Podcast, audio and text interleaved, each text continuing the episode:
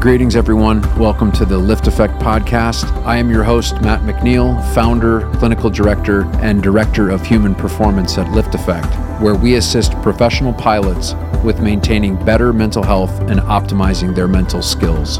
The goal of this podcast is simple to help pilots and other high liability professionals and disciplines come out of the shadows to discover how we can live better lives personally and professionally. Join us each episode as we discuss various topics ranging from mental health, mental skills and performance, to business, entrepreneurship, and a few other surprises along the way.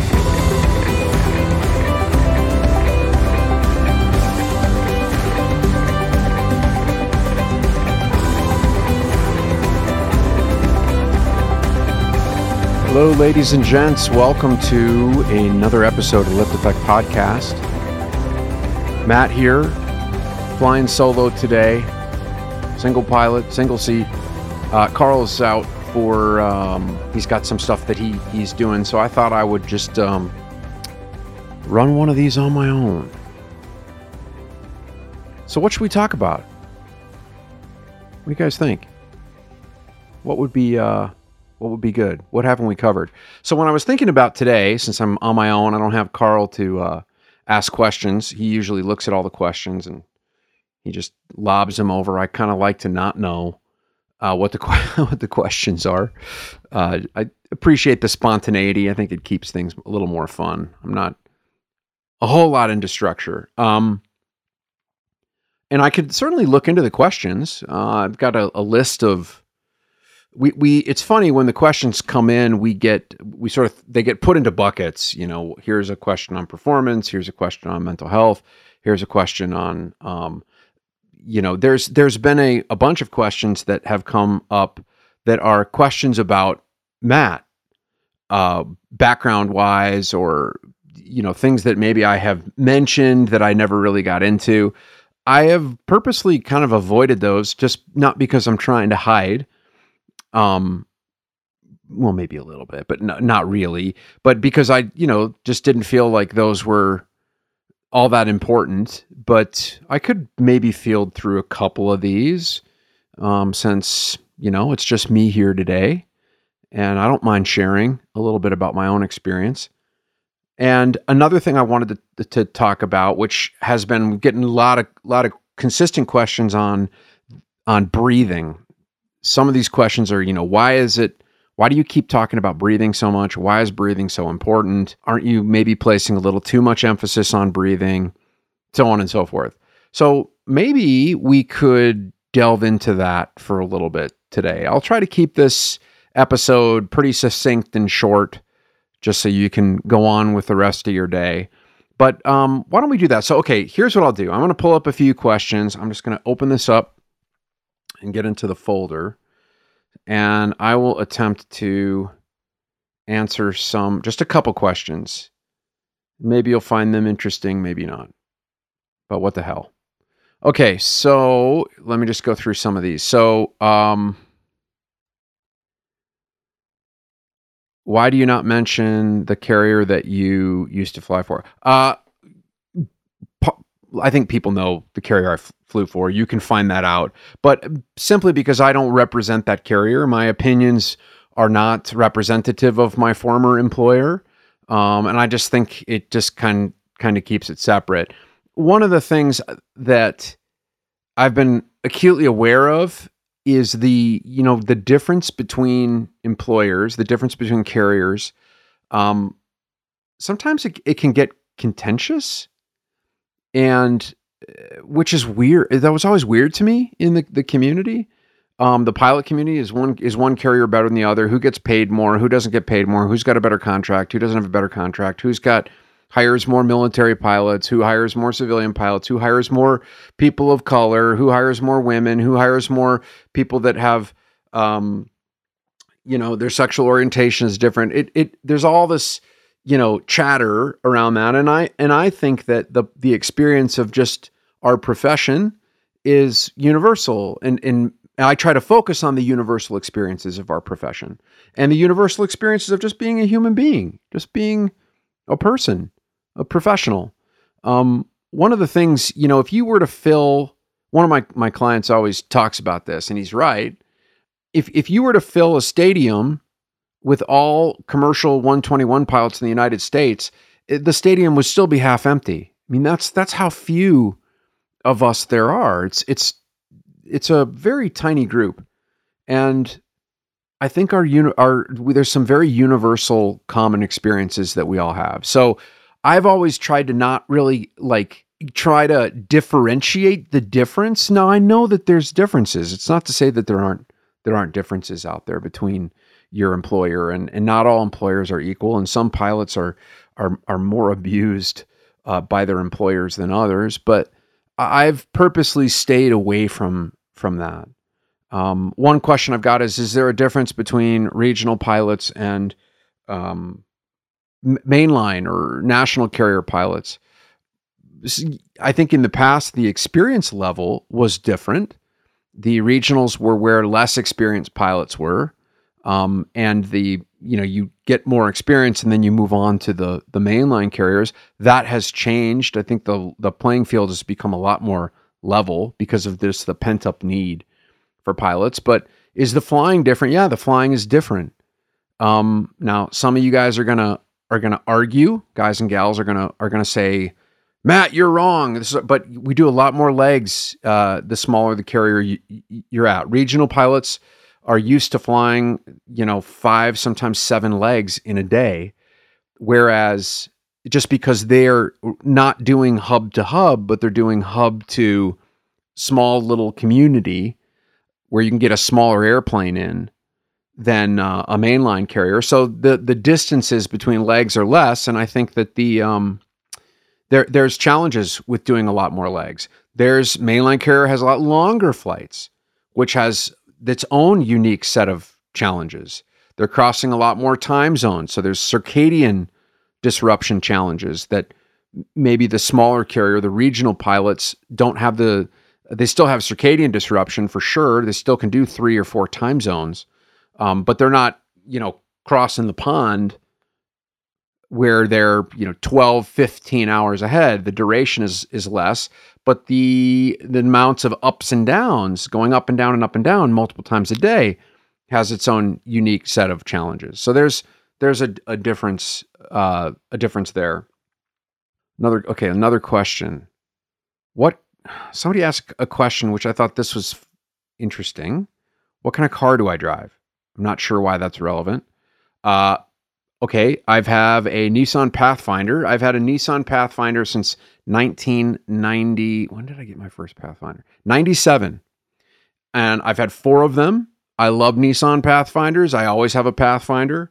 Uh, I think it's a great car. I think Nissans are totally underrated car.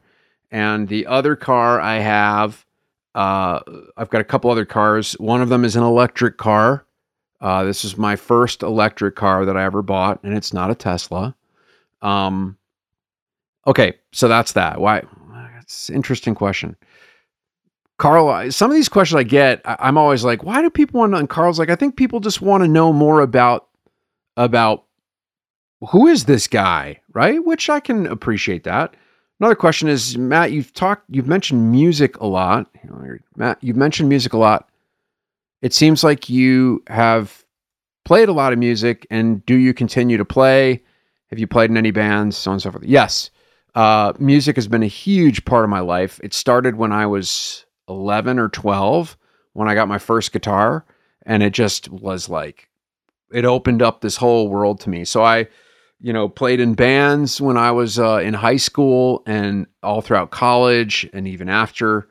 Um, some of these are just little unknown bands. I've been in a band that was has been signed. Um, we did tour.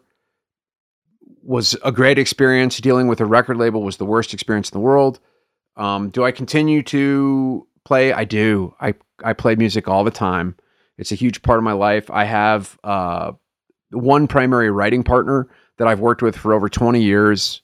Um, he's a uh, he's a Brit, but he actually lives in New York City, and we have collaborated. I'm not going to mention his name, but he's he's a, a f- accomplished, well-known producer, and we have worked together every week for the last 20 years. We've um, some of our stuff got tied up with uh, label related things, and um, that is all now resolved. So I want to start putting more music out um, just for fun, right? So yeah, big part of my life. I play guitar, I play bass and keyboards and a little bit of drums or just whatever, just make noise. So yeah, big part of my existence. Um, I think once some of this stuff gets put up on Spotify, I can tell you where you can find it if you want to listen to some music that that I've created. So that's that. Uh, creativity, huge part of my life. I've really, when I'm not being creative, I tend to get really depressed. Right? I just, I creativity. I, I think the greatest definition of depression is a complete lack of creativity. I think that's very true. So I, I have really worked to make creativity a part of my life. There's been times where I have not been very creative. Um, I think even times where I was totally burned out and just didn't want to have anything to do with it. And taking breaks is important, but I think as I even get older, the to be able to continue with creativity, create you know creative work, is a huge factor in um, in just my overall well being, overall mental health. All right, here's another one how long have you been married? You talk about relationships, wondering what your own relationships are like if you're comfortable sharing. Yeah. I've been married for it's going to be 20 years um, come this December. I met my wife in when I was in college. She had uh, graduated. Um, I took the the longer route for college, um, but she we we met in a uh, uh, there was a a bar restaurant that we both worked at and um, I guess she was she my boss. Don't tell her that. I think she was my boss. Um, but I originally got hired to like kind of just you know do some work behind the counter, some cooking. It was sort of like a it was like a coffee shop that had a restaurant, had a bar, and had a it was a it was a, a, a cool place to hang out. I used to just hang out there all the time between classes or whatever. And finally, they're like, "Dude, do you want to just work here because you're here all the time? You might as well get paid." So I was like, yeah, it sounds great. I'll hang out and drink coffee and and uh, and get paid. And so we uh, we met that way. We were not we didn't date. We were just actually were pretty good friends. I was in a different relationship with somebody else. She was with somebody else, and we just were really really good friends. We had we we had a lot of commonalities in music, and uh, she's got a very dark sense of humor. So do I. Um, kind of the grave graveyard humor. We really bonded over that, and we we uh, were good friends. And interestingly enough, this this place, um, I they moved me from from being a a, a a cook behind the counter and then working the counter. They said we need a bouncer. Which, if anybody knows, I'm not like a huge guy, right? I'm like 5'10, 165 pounds, right? I'm not, not a big guy. But they they had me um I, I was not, I wasn't afraid to tussle, right? A little bit. But more importantly, um, I wasn't afraid to de escalate a situation. I could just, I could sort of talk the most violent drunk from, you know, being totally angry off the wall into, you know, uh, it just became a, a pussycat, right? And so I, I had this ability to de escalate situations I just thought it was I liked it. It was fun. I I understand the guy that's mad and drunk and is is upset and wants to beat the shit out of everybody. I I get it. I, I you know it's cool. I kind of grew up with those guys, and so they they quickly moved me out to the door. Um and and honestly, it was very easy to tussle with drunk guys because they're drunk and I was not, and so it's like you know it's kind of not really a fair challenge but i would just de-escalate the situations. And so i loved working the door. It was it was super fun. I would mingle with people and got to know people and i'd be hanging out. And and so uh, that was my experience. That's how i met my wife. And she ended up moving to new york. I was still in college finished that and we lost touch. And then when uh, i was you know moved back to new york was was living with my college roommate and like we kind of just had bumped into each other my wife and i bumped into each other and she came over one night and we had just to catch up and we always say she came over and then she never left and so that was the uh that was the story for that Do I have challenges in my marriage? Of course, I have challenges in my, in my marriage. Uh, everybody has challenges in their marriage. I don't. I don't think there's a marriage out there that doesn't have challenges.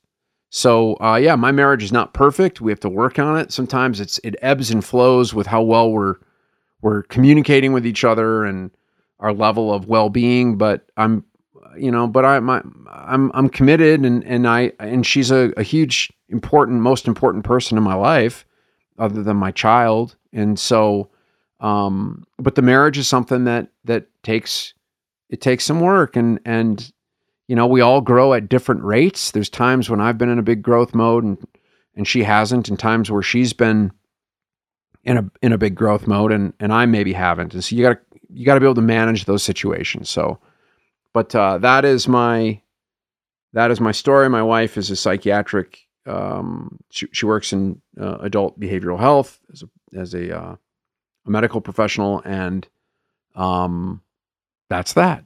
Okay, let's see. Okay, I'll do one more question about me. Let me find one that. Um, let's see. Okay, here's a. I like this one. Here's a good question. Matt, since we all have our own crazy, and you've mentioned that you have your own crazy, could you elaborate? Obviously, please don't incriminate yourself in any way. That's fine. I'm not going to incriminate myself. Oh, what is my okay? So, what is my uh where what are my challenges where I have to really work at um and I you look, I I like to. I've talked about it before. I don't like the words depression or anxiety or obsession or blah blah blah. I think the word activated is a much more uh, universal term. And activation to me just means when am I not feeling at my best? Like when I'm feeling like I'm getting a bit hooked, and I'm I'm su- and then I start to suffer. So I've said in the past that depression is kind of like this rear it's like staring in the rearview mirror. It's this it's this past tensing orientation where you know most people with depression that I've worked with the, the the number one thing they say is, you know, what's the point? It's just nothing ever really works. It's I why get out of bed? Why try? because it always just kind of leads to bad things. That's kind of like the depressive, uh, the the layman sort of depressive orientation. And then there's the future focusing orientation, which is what is the threat that's going to it's going to get me in the future, around the corner. What what is going to what is going to come and grab me and and suck me in in the future? And that is kind of like the definition of anxiety.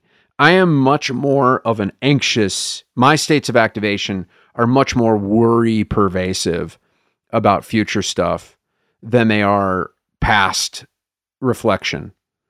We all go back and forth, we all oscillate, but I think most of us kind of have our own flavor. Are we more rearward facing or are we more worried about what's in front? I'm definitely a, a worried about what's in front kind of person. And when I look back, when I was a kid, I, I was a pretty anxious kid you know that I think it was it was triggered um, when my parents split up. Uh, I was about seven, and it was I don't you know my memories of that time are pretty foggy.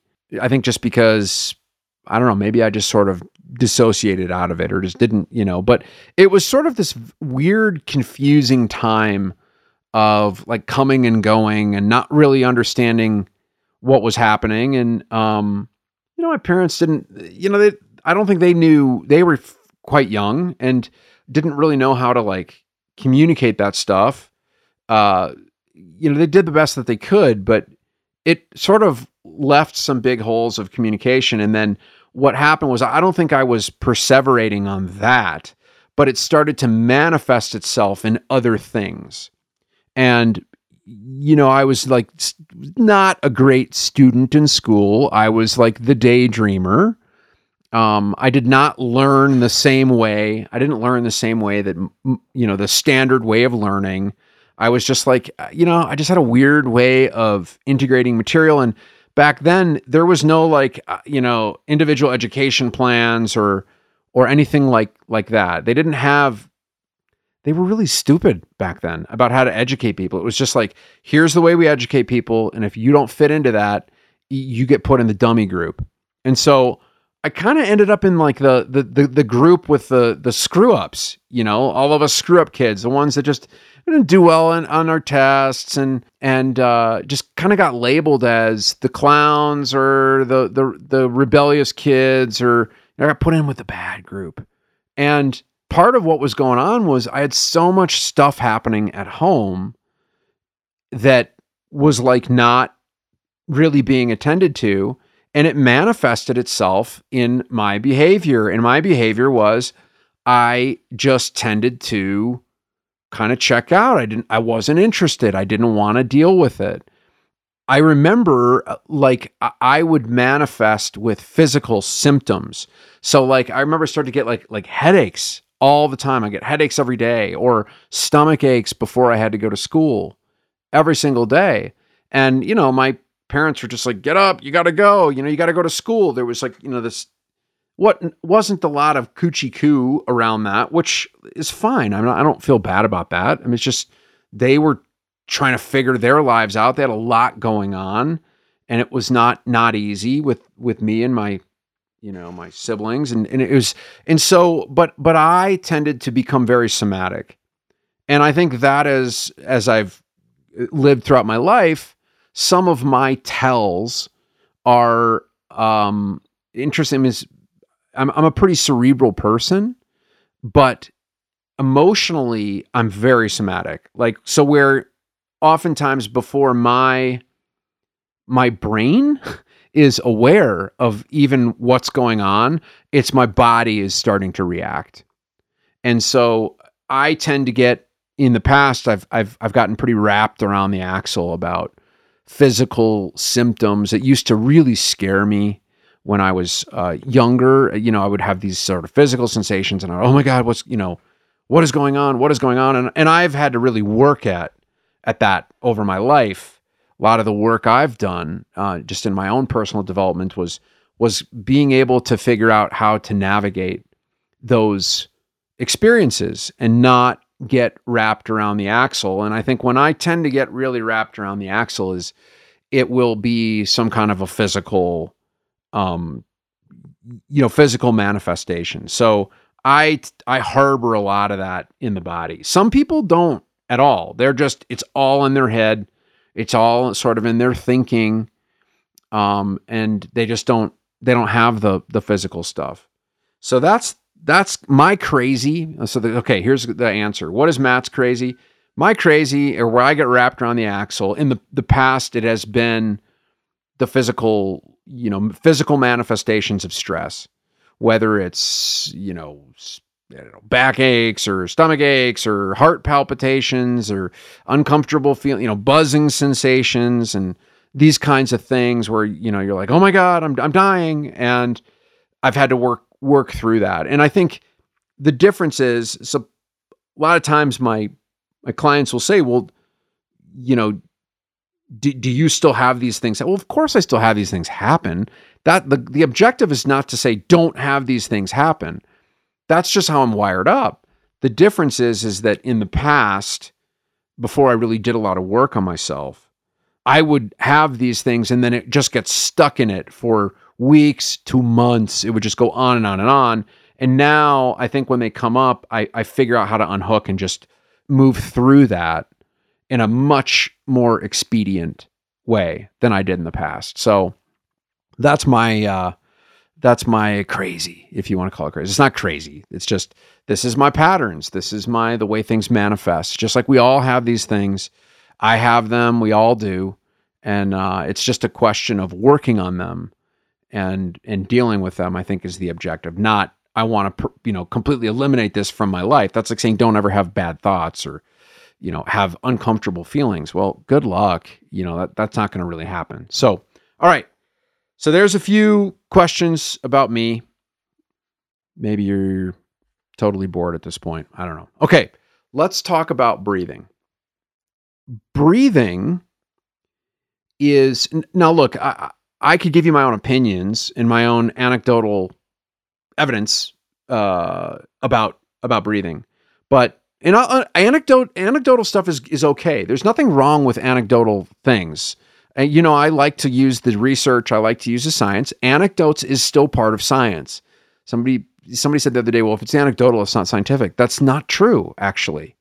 Anecdotes is a great place to start, uh, especially when you're looking at experimental design. It starts with anecdotes, right? That's how you can create a hypothesis that's that that is, you know, somewhat relatable and and makes sense. It starts with anecdotes. So anecdotal evidence is is a powerful thing.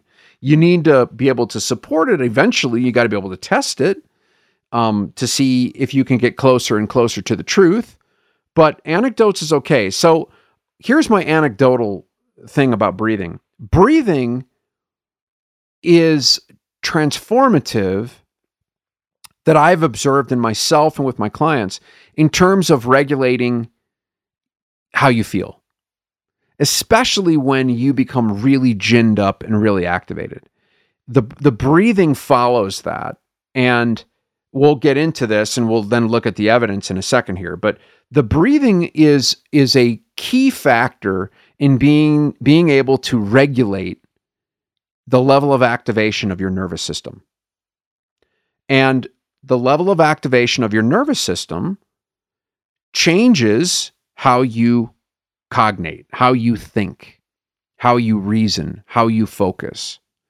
And so breathing is a really important factor. Second, I remember attending this meditation retreat one time and somebody said, What's with all the breathing shit? Why was why I was focused on the breath?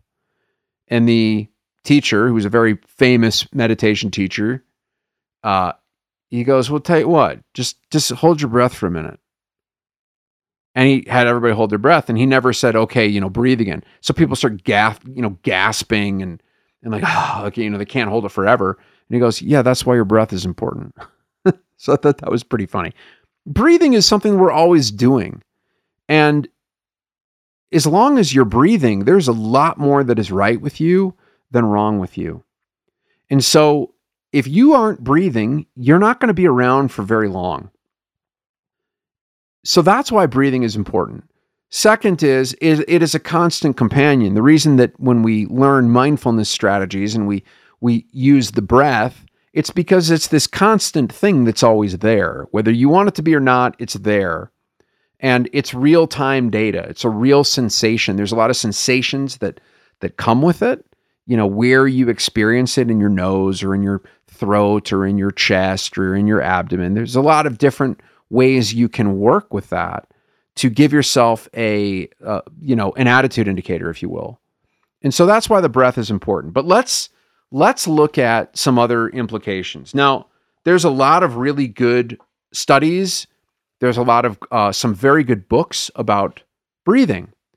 And one book that i read that i thought was just so good, and it it was uh, it kind of changed my perspective on breathing. Is a book called The Oxygen Advantage by a guy named Patrick uh, McKeown. He's uh he's from Ireland, and um, he wrote this book. And and when I read this book, I was like, oh my gosh, this is it's all based on data and science. And so what I thought is maybe I could just use that as a reference for our discussion today. And so let me just read a couple things for you um, about from the oxygen advantage. So I'll start with a quote, as you know I like to do. I think quotes from books are really powerful. It's don't take my words for it, take the authors. So here's a quote. It says, uh, "We can live without food for weeks and water for days, but air for just a few brief minutes. While we spend a great deal of time and attention on what we eat and drink, we pay practically no attention to the air we breathe. It is common knowledge that our daily consumption of food and water must be of a certain quality and quantity. Too much or too little spells trouble.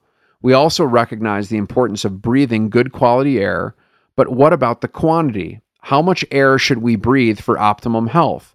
Wouldn't it be fair to surmise that air, even more important than food or water for human survival, must also meet basic requirements? the point of this book is to elevate this is his quote the point of this book is to elevate your awareness of how you can harness your breath to reclaim your body's natural ability to breathe in a way that will help you achieve lifelong health and fitness whether you are running to catch up with your kids or running to win a gold medal. My promise is that by applying the concepts and simple exercises in this book, each and every person, whether they consider themselves an athlete or not, will be able to attain tangible and profound improvements to their health, fitness, and performance within just a few weeks.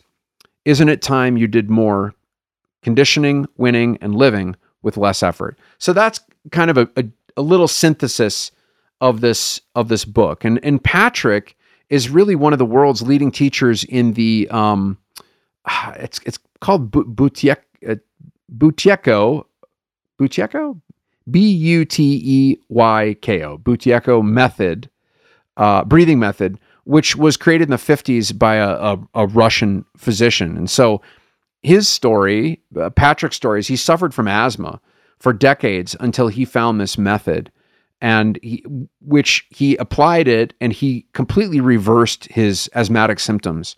And then it, it was such a life changing experience for him that he dedicated his life to helping other people optimize their breathing. And so what he does in this book is he he takes this method and he extends it into an approach he calls the oxygen advantage.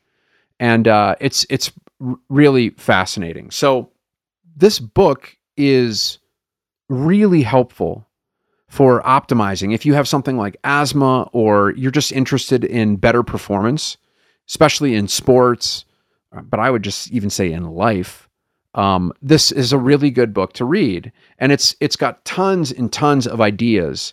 And so let me just I want to just share a few ideas from this book, and uh, and then you can decide if it's something that you want to read or not. So um, let's see. Here's another quote. Scientific research, as well as the experience of thousands of people I've worked with, has shown me the vital importance of learning how to breathe correctly. The problem is that correct breathing, which should be everyone's birthright, has become extremely challenging in our modern society. We assume that the body reflexively knows how much air it needs at all times, but unfortunately, this is not the case. Over the centuries, we have altered our environment so dramatically that many of us have forgotten our innate way of breathing. The process of breathing has been warped by chronic stress, sedentary lifestyle, unhealthy habits, overheated homes, and lack of fitness. All of these contribute to poor breathing habits. These in turn contribute to lethargy, weight gain, sleep problems, respiratory conditions, and heart disease.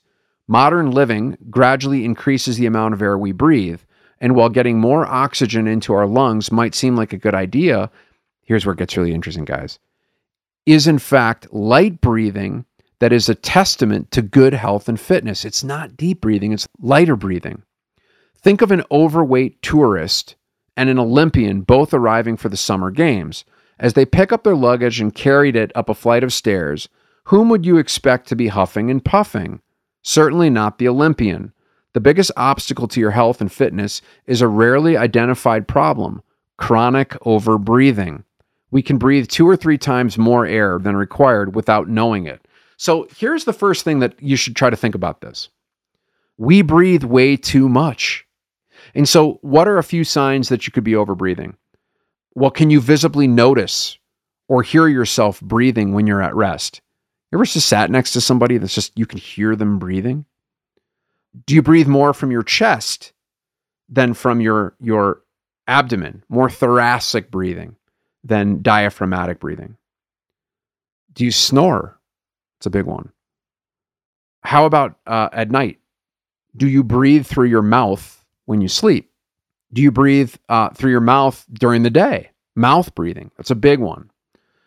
So, some of this, if you answer to this, and this isn't to diagnose you with a breathing disorder, that's not that's not what we're trying to do here. But this is you may have a tendency to overbreathe, and so what okay so then the question is why is this an, why is this an issue? So here's a, here's a quote. The crucial point to remember is that hemoglobin releases oxygen when in the presence of carbon dioxide.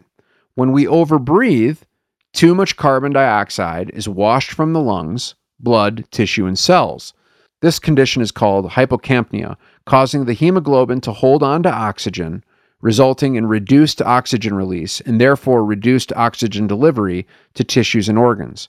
With less oxygen delivered to the muscles, they cannot work as, work as effectively as we might like them to. As counterintuitive as it may seem, the urge to take bigger, deeper breaths when you hit the wall during exercise does not provide the muscles with more oxygen, but effectively reduces oxygenation even further.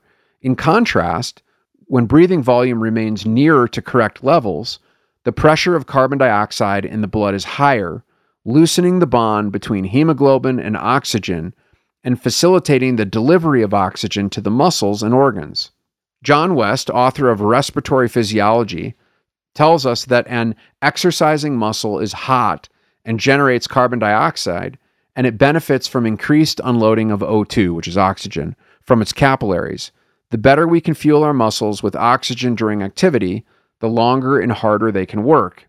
In light of the Bohr effect, overbreathing limits the release of oxygen from the blood and in turn affects how well our muscles are able to work. End quote. So, what's this Bohr effect? Well, in 1904, um, this guy, uh, Christian Bohr, he, he won a Nobel uh, Prize. He's a physicist. And he discovered what is known as the Bohr effect, which is a central component of the oxygen advantage. So, how Bohr put it is, is he said the carbon dioxide pressure of the blood is to be regarded as an important factor in the inner respiratory metabolism. If one uses carbon dioxide in appropriate amounts, the oxygen that was taken up can be used more effectively throughout the body. So, okay, let's what's the what's the punchline on what you need to know? Hemoglobin is the part of our blood that is responsible for carrying oxygen from the lungs and into the tissue and cells of our body. So, to optimize our energy, we want to get really, really good at helping hemoglobin release the oxygen, and that requires proper levels of carbon dioxide. Over when we overbreathe, this disrupts that level and it leads to less oxygen release. So the primary goal of McKeown's oxygen advantage method is to help us recalibrate our carbon our carbon dioxide levels, essentially getting us comfortable having more of, of it in our bodies. Okay, so we could go on and on and on, and there's so much in here. Um, I could do a long, extended review. I have so many pull quotes from this book that I that I had made notes on. But let's get to let's to keep this short and keep it sweet. Let's figure out. Okay, so what do we do? Well, what's what's the the breathing we can do? So basic, right? Number one thing is breathe through your nose. McKeown says, in order to address breathing volume and increase uh, Bolt score, Bolt is a is a, a type of score for for your breathing. The first step is to go back to basics and learn to breathe through the nose both day and night. As any child is aware, our nose is made for breathing, the mouth is made for eating. You were born breathing through your nose, and it has been our primary conduit for breathing for hundreds of thousands of years. It was only when our ancient ancestors were in dangerous situations that they reverted to mouth breathing to take in greater volume of air in preparation for intense physical activity. It is for this reason that mouth breathing is synonymous with emergency, freeze, fight, or run activating the same fight or flight response that our ancestors experienced, but these days, usually without the accompanying physical exercise to allow our operating system to revert to normal, uh, to revert back to normal.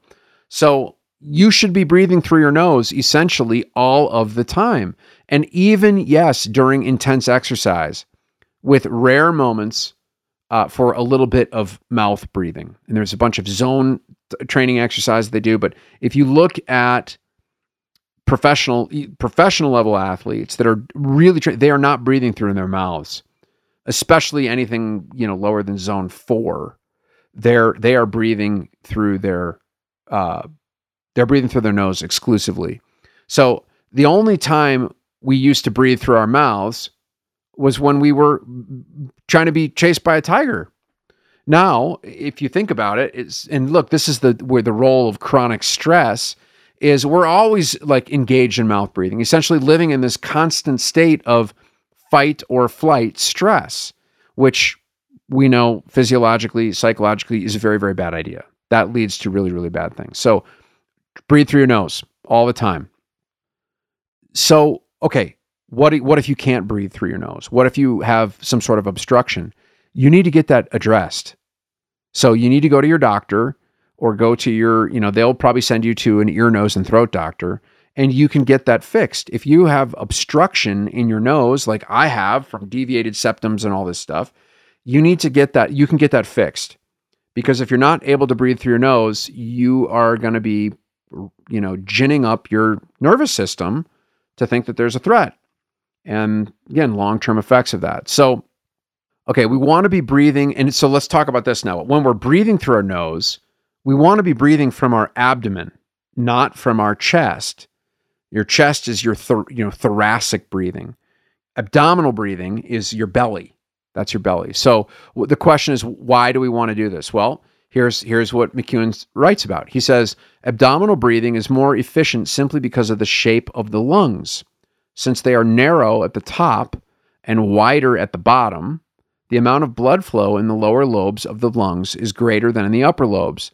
The fast upper chest breathing of people who chronically hyperventilate does not take advantage of the lower parts of the lungs, limiting the, the amount of oxygen that can be transferred to the blood and resulting in a greater loss of CO2. Not only this, but upper chest breathing activates the fight or flight response, which raises stress levels and produces even heavier breathing. Observe your own breathing when you are stressed or watch the breathing of anxious relatives, friends, or colleagues. You will see that this type of breathing is generally located in the upper chest and goes at a rate faster than normal. When we are stressed, we tend to overbreathe and resort to breathing through the mouth. Stress breathing is faster than normal, audible, produces visible movements, and often involves sighs. Yes, a lot of sighing. Many people habitually breathe in this manner every minute of every hour of every day holding them in a perpetual state of fight or flight with adrenaline levels high. The work of even the best stress counselors, psychologists, or psychotherapists will be limited unless they first help their patients address their dysfunctional breathing. This is why I'm always harping on breathing. When oxygen delivery to the brain is reduced, no amount of talking and reasoning is going to correct this deficiency. Stressed and anxious patients can only make the progress they really need when their bad breathing habits are addressed. So this is some pretty amazing, some pretty amazing things. Have you noticed how you breathe when you're stressed? Just check it out next time. Notice what's going on where you're where you're breathing. Stress is rapid chest breathing, fight or flight, and it's it's not where you want to be. You want to get out of there because it's not good for you unless you really have a, a, a threat that you have to neutralize. Like, you know, you got to get the tiger off of you. So slow down, breathe through your nose, and breathe into your your abdomen. That's the tip number one. All right, and so let's get just to like, like what's so the goal is there's there's more tips for breathing, but the the ultimate goal to keep this short is to be effortless when you when you breathe. You want effortless breathing. So here's what what McKeown says about that. This philosophy of effortless breathing is echoed by authentic teachers of Indian yoga and traditional Chinese medicine. I use the word authentic in order to differentiate practitioners who have a deep knowledge of breathing and how it affects physiology from those who don't. Unlike many modern Western teachers of yoga, who instruct, instruct students to breathe hard in order to remove toxins from the body, authentic teachers know that when it comes to breathing, less is more. The traditional Chinese philosophy of Taoism succinctly describes ideal breathing as so smooth that the fine hairs within the nostrils remain motionless. True health and inner peace occurs when breathing is quiet, effortless, soft, through the nose, abdominal, rhythmic, and gently paused on the exhale. This is how human beings naturally breathed until modern life changed everything. So we want to breathe our breathing to be quiet. We want it to be rhythmic. We want it to be controlled. And and that's what I think he's getting at by meaning effortless. So that's just a, a, little hint. One of the things in the book, he's got tons of practical exercises to to help us optimize. So you can check out the book. Um, one of these ideas is designed uh, to stimulate the positive effects of training at altitude. Now, I live in Colorado. There's a lot of athletes that come to Colorado to train, especially like cyclists. And they'll even wear obstructive devices that obstructs their breathing uh, just so they can train. Um, and because there's a lot of positive effects of, of, of training at altitude um, in which you you know you go for a walk and just practice breath holding. So breath holding is one thing. So here's one little thing that you can try that's I don't you know you don't need medical supervision for this, but is go for a walk, breathe normally through your nose. And then take a small silent breath in and then take a small silent breath out. Then holding your nose closed with your fingers until you feel a strong need to breathe. And then quickly recover your normal breathing through your nose don't you know you don't want to hold this for so long that you, you can't recover your breath within two or three breaths and then repeat so how many paces can you take believe it or not mckeown has helped asthmatic kids get to 60 paces.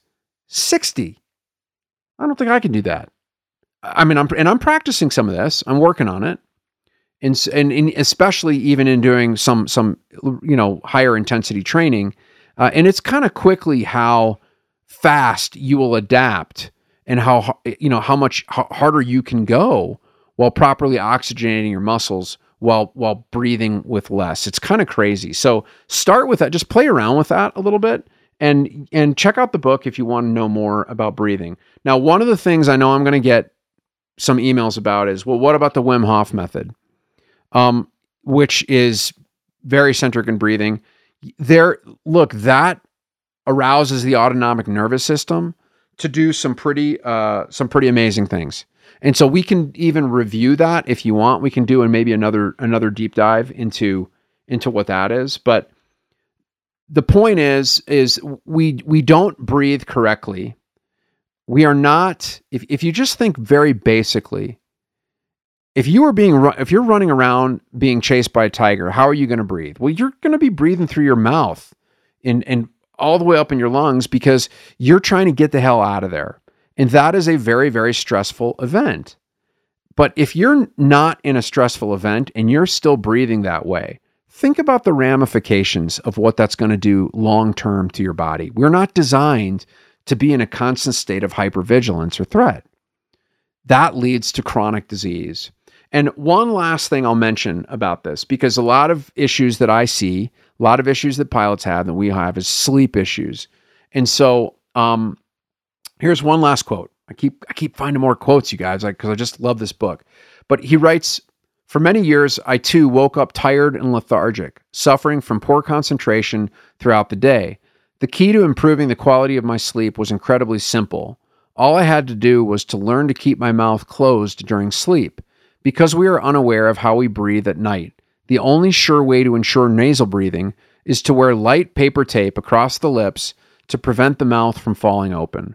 Over the years, I've introduced this taping method to thousands of people with incredible results. Unless you breathe calmly through your nose at night, you have no idea what it feels like to have a great night's sleep.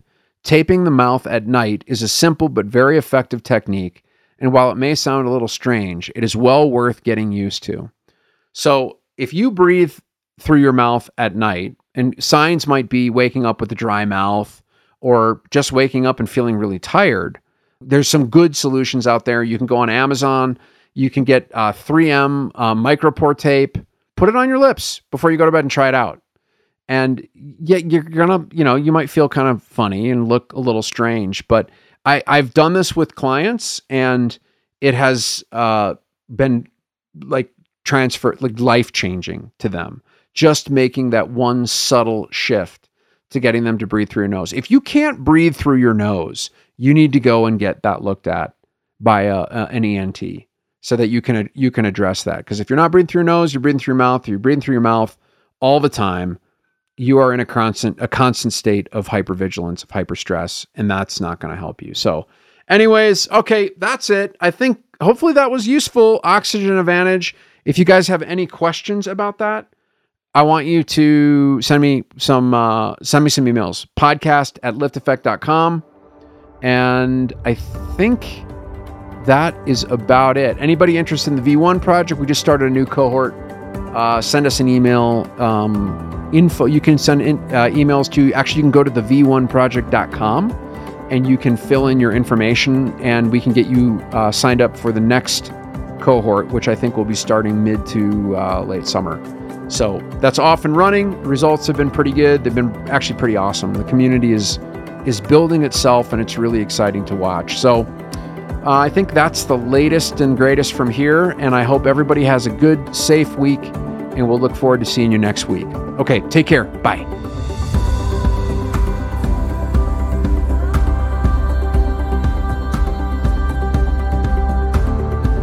Thank you for listening to this week's episode of the LiftAffect Podcast. If you want to dive deeper into this episode and every episode, go to our website, liftaffect.com forward slash podcast. If you're enjoying the show, we would love it if you'd follow us on Spotify and rate, review, and subscribe on Apple Podcasts.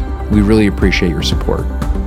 You can find me on Facebook, Instagram, and LinkedIn, all with the ID Matthew McNeil. This show is brought to you by LiftAffect a clinical mental health and consulting company that assists air carriers, corporate flight departments, pilot unions, and commercial pilots by providing comprehensive psychotherapy and mental skills coaching services to pilots with mental health and mental performance related issues.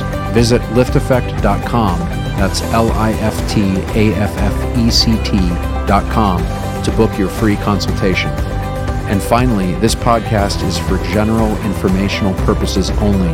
It does not constitute the practice of counseling, psychotherapy, medicine, or any other healthcare service, including the giving of medical advice. No therapeutic or provider patient relationship is formed. The use of this information and any materials linked to this podcast is at the user's own risk.